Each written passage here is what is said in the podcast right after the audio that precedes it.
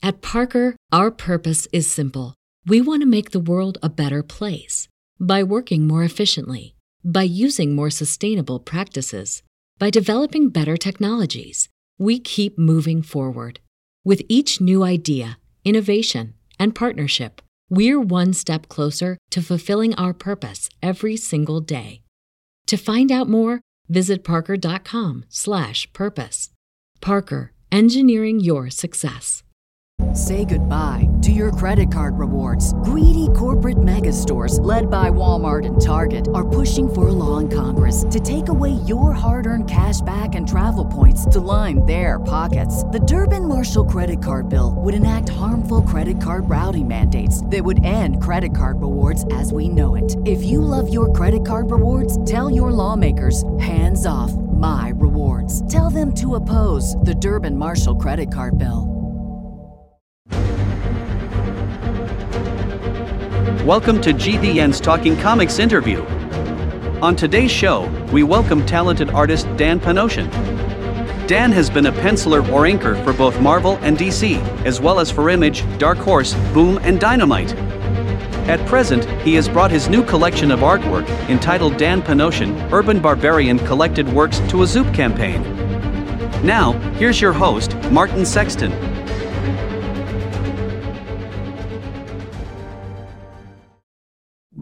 To another edition of GVN's Talking Comics. I am your host, Martin, and today I have the pleasure of talking to talented artist Dan Panosian. Dan has had comic art in mind since a very young age, and during his career, he has worked for both Marvel, DC, as well as Image, Dark Horse, Boom, and Dynamite, among others. Now he's brought together a collection of his artwork in Urban Barbarian, the Collected Works, in which he just started a Zoop campaign. So we're going to talk to Dan about his start, his early work, and his new book with Zoop. So let's welcome Dan Panosian to GVN's Talking Comics. Thanks for giving us a bit of your time, Dan. How you doing? Great. Thanks for having me. I All right, well, I appreciate it. Uh, are you drawing? I was just, uh, I'm always drawing. Sorry. So, no, that's cool. As I said, uh, uh, I've had a couple of artists who were basically working while we were talking. I've, that's hmm. great. I have no that problem was, with that. That was just a. Um, I saw a little sketch I'd started of Wolverine, and I'm like, I, um, he's one of my favorite characters. So I was like, what's he doing? I got to draw the claws in there. You can have him without the claws. Oh, that's great. Okay, so uh, before we get started, uh, mean, we just passed up the San Diego Comic Con, and uh, I understand that you uh, did uh, go on up there. So, uh, how did that go, and how was it like getting back with the fans and some of your fellow artists?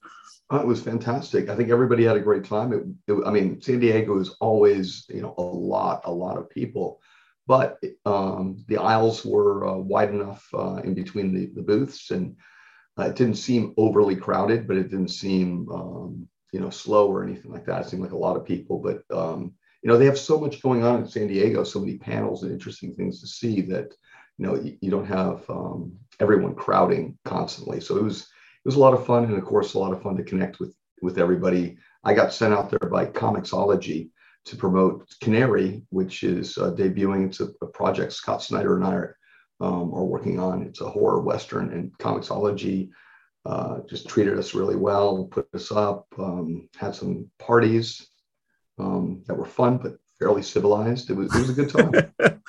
Excellent. I say, I say we're going to uh, talk about Canary here toward the end here, but uh, okay. So so uh, so let's talk a bit about, about your background. Which number one, you said you started putting yourself out there at an early age, around fourteen, which has all yeah. of the respect in the world for me.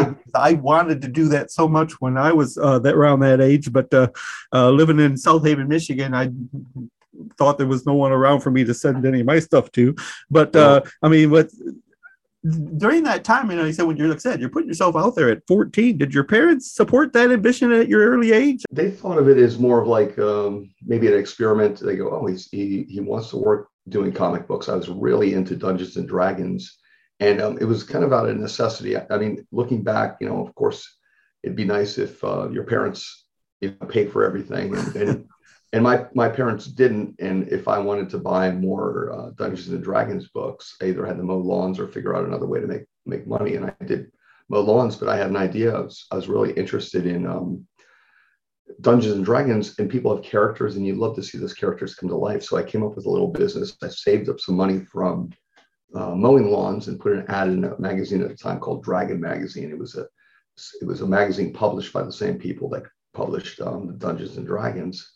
And uh, so every day I'd come home and I'd make do these drawings for people, and it forced me to um, get better and better and better. And, and soon enough, I was uh, working for small gaming companies and eventually big gaming companies, um, illustrating their um, game modules, which is I don't even know if they still call it modules anymore. It's just um, curated gameplay. Um, so it was it was kind of fun and doing the instruction booklets, and that led to to working on um, some indie comics companies at the time. That it was a company called Americomics, AC Comics, and they were gracious enough to let me uh, work with them. Um, and I think Eternity, Malibu, some other um, Blackthorn Publishing. I, I, doubt anyone remembers that, but they had um, BattleTech at the time. So I remember inking BattleTech. Were there a lot of indie companies around at that time? Yeah, tons. I mean, it's it's not much different from today. It's just the printing is a lot better, and there's exceptional ways to promote yourself because of the internet.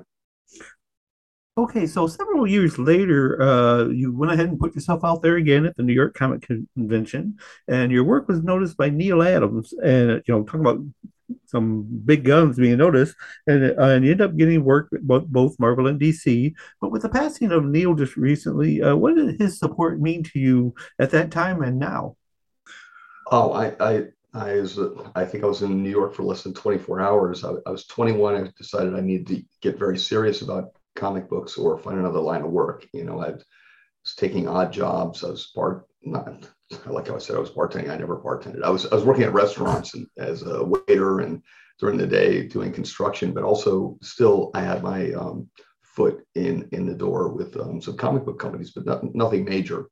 So um, I was like, oh, I'm, I'm guess I'm officially an adult. I gotta do something here. So I went up there, and uh, luckily I met Neal Adams, uh, who was enthusiastic about uh, trying me out on some stuff, and um, the closest thing I ever came to mentoring, I guess, I guess it was I'd spend the, the mornings with him in the studio and he'd go over all the, the work with me and redraw, redraw everything that I turned in. So I, would show him the new pages and he showed me yesterday's pages and how he fixed them. And it was really an eye opener. And I, you know, imagine getting art lessons from Neal Adams. It was, yeah. it was um, you know, really, I still hear that voice in my head when I'm, when I'm drawing and it's, uh, it, it was a real, you know, that's, that's a blessing in life. Okay, so you worked as both a penciler and inker on a number of titles, like I said, for uh, Marvel, DC. Do you prefer one discipline over the other? Do you prefer inking or drawing, or, or do you basically take on the, those uh, disciplines mainly just because it's important to have steady work at the uh, at an early well, time? I was when I was younger, I was a better inker than I was a penciler, and um, certainly uh, it came easier to me. So I, I I was always pushing the companies to let me pencil a little bit. That was always the idea. I liked to pencil my own work, but um, they were more like like charity jobs as far as I'm sure Marvel and DC was concerned. You know, they were just like, oh, he's been working so hard on all these other, other books. We'll throw him a pinup or a cover or this backup story uh, here and there. But it was never anything serious until I think I was around 24 or 25 when I got um, bigger opportunities where Marvel offered me um, some some titles, um, but I'd already started uh, penciling and inking um, for Rob Liefeld at Extreme Studios, and um, did the first uh, arc of Prophet comics for them.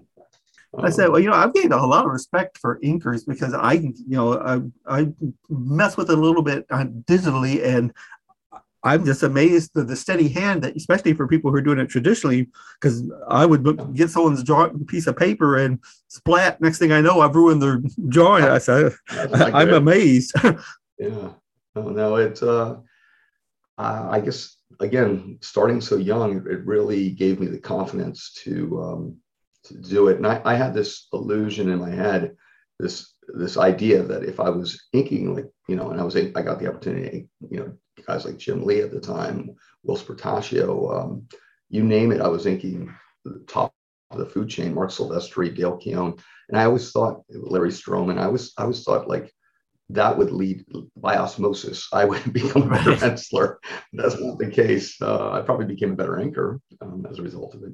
But uh, yeah, it's just it's just a lot of hard work with the penciling. I would say to answer your earlier question, um, I consider like penciling and inking um, drawing, and so um, kind of comes hand in hand. My my heroes were always the art heroes were always the guys that that did the whole thing, like the John Buscema's or Walt Simonson's, Frank Miller's, um, Joe Kubert, um, the, those type of guys, Severin.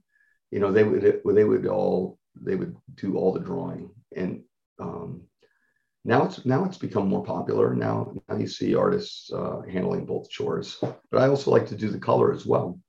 And uh, that book I mentioned, Canary, and actually most of the books I've actually drawn, uh, I'm allowed to color them as well. So, so uh, as far as coloring, are you uh, doing that digitally, or how are you doing? Yeah, I'm using a few different programs. I use ArtRage to get the uh, painterly effect, and then I um, import it into Photoshop and, and clean it up and brighten things up and re- enhance it. Cool. Okay. Okay. So I also found out, you know, as I was researching you, uh, that uh, that you did the, you know, the fake comic book covers for the film Logan, and I know reason I bring that up is, of course, uh, you know, at Geeks Vibes, we're all big giant Logan fans. BetMGM has an unreal deal for sports fans in Virginia. Turn $5 into $150 instantly when you place your first wager at BetMGM. Simply download the BetMGM app and sign up using code Champion150. Then place a $5 wager on any sport. You'll receive $150 in bonus bets, regardless of your wager's outcome. And if you think the fun stops there, the King of Sportsbooks has plenty of surprises in store. Check out daily promotions, same game parlays, live bets, and so much more. Download the app in Virginia today and get $150 in bonus bets instantly from your first wager only at BetMGM. BetMGM and GameSense remind you to play responsibly. See BetMGM.com for terms. 21 plus only, Virginia only. New customer offer, subject to eligibility requirements. Rewards are non withdrawable bonus bets that expire in seven days. Please gamble responsibly. Gambling problem? Call 1 800 Gambler. Promotional offer not available in Washington, D.C. Uh, so, how did that opportunity come about? Well, uh, I'm not entirely sure. I got contacted from um, the, the, prop, the lead prop guy on the show. And um, since it wasn't a Marvel film, it's licensed out to Fox. Marvel wasn't going to give them any comic books to use as props in this movie. And this movie, I'm not going to say it centers around um, actual comic books, but a big plot point of the movie is that um, Wolverine's Logan's daughter um, knows about um, you know Wolverine and the rest of the X Men because of, of 80s comics. So um, they, they show them periodically. There's a sequence in there that um, kind of out, outlays a uh, like a plan, like how to get to this nirvana. I, hopefully, people have seen that. um, like a utopia for mutants. So it's an integral part of the movie. It was kind of cool, but Marvel wasn't playing ball. So what, what I did was I created a bunch of covers and interiors that um, had kind of a nostalgic 80s feel. So it was kind of neat. I got to do the trade dresses, draw the little corner boxes, create all these things. It was quite a bit of work. And eventually, um, Joe Quesada got wind of um, project, and he got on board and he did some penciling for um, the uh, interior sequence that you see quite a bit there. And I got to do finishes on that, color it, letter it, um, and, and I, th- I, believe script it. So it was a lot of um, a lot of fun and uh, I have like a handful of covers that I you know completely drew. I and I wrote and drew uh, a story that um, to add filler to these comic books. So when the actors were holding the comics, they're they're real comics. It's fun. That's a long answer. Yeah, no, that's that's cool. And, you know, I'm saying I, I, always found it funny that you know Marvel, right? You, even though that it, it was a uh, not their picture. I mean, it's still their yeah. character. You would have thought they would have been a little more uh, willing to contribute. Yeah. Well, I think behind the, behind the scenes, and I, you know, I don't want to throw anybody under the bus, but behind the scenes, they probably want those properties back, and you know, they want their movies to be a little bit more successful. And um, you know, everybody's competitive, but you know what? The movie people thought those comic books were actually real, and it was funny to look online and on message boards people were going, "Oh yeah, I have that comic."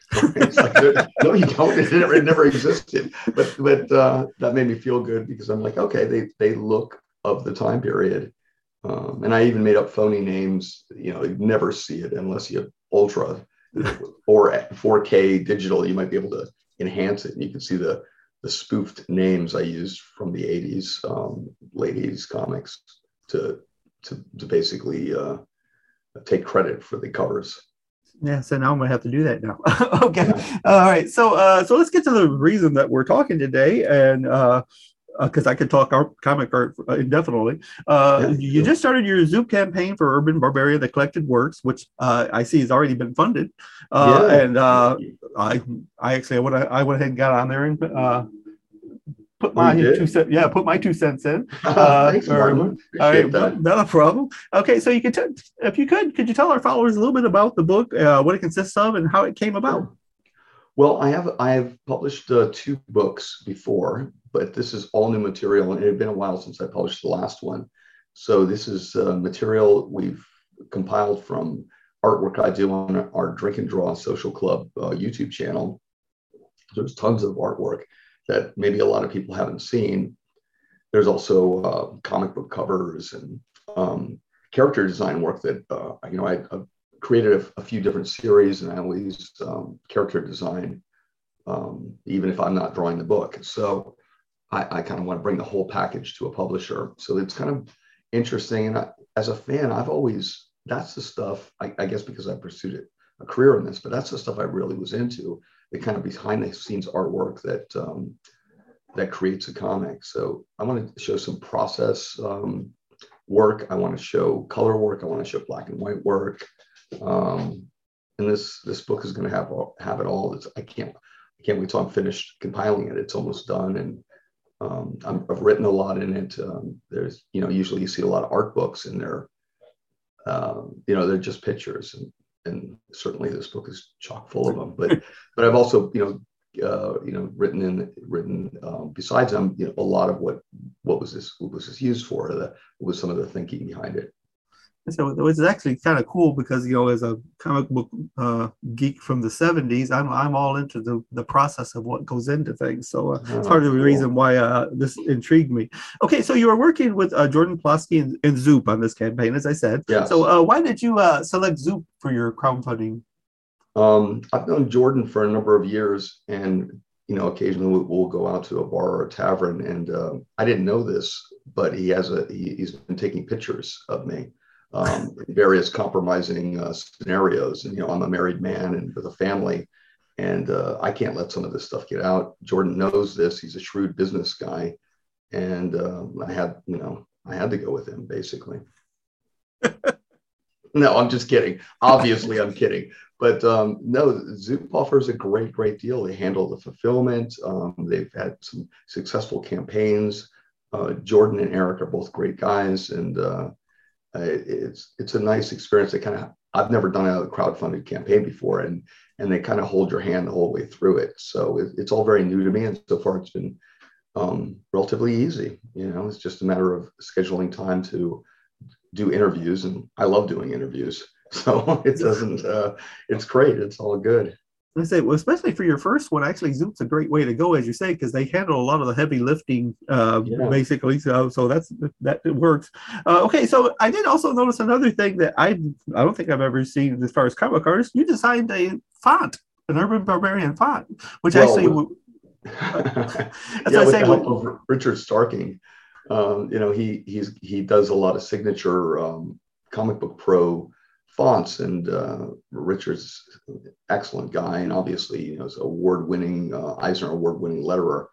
And when he asked me if i was interested i was like 100% so a lot of the comic books i draw are uh, i use that i i request the letterers. If richard's not lettering it um, the other letterers will use that font. So it's kind of cool. Not only am i drawing it and coloring it and writing it um, it's also the font. So it's awesome you know, I say, well, when uh, when you see the graphic for our interview, you'll see your font because oh, cool. I, uh, you know, I love it. Yeah, yeah Richard spells cool. it. There's two yeah. different versions. There's a Dan Panosian. I mean, all of them are named after the artists that uh, do it. But there's also an Urban Barbarian, which is more of a graphic, rough um, version. That's it's I guess you consider a little bit of a special effects comic book style lettering. And I use I use it myself when I'm when I'm doing sound effects in the various books because I, I like hand hand drawn sound effects in comics. I just think they have a interesting and organic feel to them, and they feel more a part of the art because you know many times with digital um, the the two don't necessarily marry well together at least in my opinion so when you see it and it's all done on the page, you know, in a perfect world, my pages would be hand lettered, but that, you know, that's crazy and it's impossible, a little bit indulgent. So, you know, the, the, the, most I can do is I can hand letter some of this stuff on there, but I use my, the template that Richard created, you know, and maybe I'll exaggerate or I'll stretch it or, uh, you know, do something, but it's all based on uh, the work we did together to create that font or those fonts. Oh, excellent. Like I say, you said I, I had never seen that, so I thought that was pretty cool. Okay, oh, so all right, so uh, okay, I want to thank you again once uh, again for your time, Dan. Uh, before I let you go, I wanted to give you an opportunity to promote uh, any new project because you just mentioned Canary oh. with Scott Snyder. Uh, so I want to give you a chance to talk a little bit about that. Oh, thanks. Yes, um, I'm wrapping up Alice Ever After at Boom Studios, and uh, the book uh, has done very, very well. Thank you, everybody who's picked it up and in, enjoyed that series. Um, me and the rest of the team, we, we had a great time uh, making it. And the, with the latest issue, issue number four, is out right now. Next month is the last uh, finale. Maybe you can get some back issues at your comic store. And the one I just just launched during San Diego is Canary, and Scott Snyder uh, wrote it and I drew it. Um, I guess you could say we co-created it, but um, he created the writing, I created the drawing, I guess. Um, and that's out now through Comixology, and you can pick it up free, which is super cool. And you can get it on Kindle as well, or any any sort of reading platform. But it's kind of neat that you can pick up free, and then eventually Dark Horse Comics will take that, compile it, and create a graphic novel that'll be due out a few months after they wrap the series up. Excellent. Well, like I said, I appreciate it, and we, will be following uh, your Zoop campaign uh, very closely, and also uh, Canary, and uh, ho- hopefully talk to you again uh, in the future real soon. I love it. Thanks for taking the time, Martin. I really appreciate it. All right. Well, so we'll we'll talk to you later. I appreciate it. Thank you for listening to GVN's Talking Comics. Please come back again. Talking Comics is a production of Geek Vibes Nation. At Parker, our purpose is simple. We want to make the world a better place by working more efficiently, by using more sustainable practices, by developing better technologies. We keep moving forward. With each new idea, innovation, and partnership, we're one step closer to fulfilling our purpose every single day. To find out more, visit parker.com/purpose.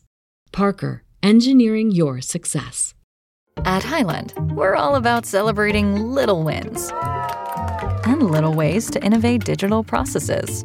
There's no customer pain point too small for us to help with. Maybe that's why more than half of the Fortune 100 looks to Highland to connect their content and data, improve processes, and turn little efficiencies into big wins for their customers and clients. Highland, intelligent content solutions for innovators everywhere at highland.com.